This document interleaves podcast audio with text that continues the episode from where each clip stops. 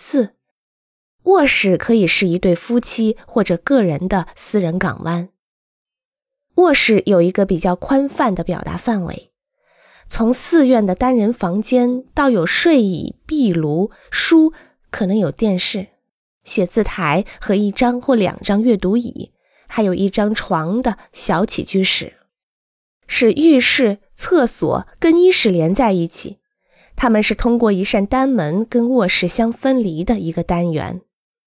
风水建议我们的卧室不要有电视，自然光照到不同寻常的空间，会给房间增加一些神秘感。五，当浴室看起来不像浴室的时候，是最好的。更衣室、浴室、厕所的联合是房子具有社会功能的部分。当为出行或者为一件事沟通的时候，在准备更衣的时候，夫妻俩一块儿到达这个地方，增加一把椅子，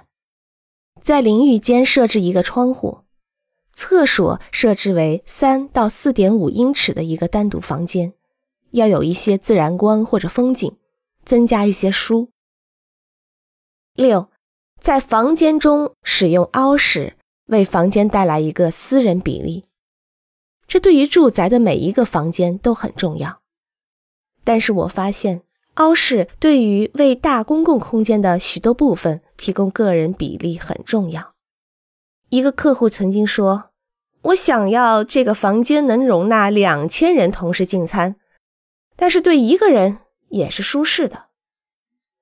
这个房间大概是一个足球场的面积，并且有六十英尺高的天花板。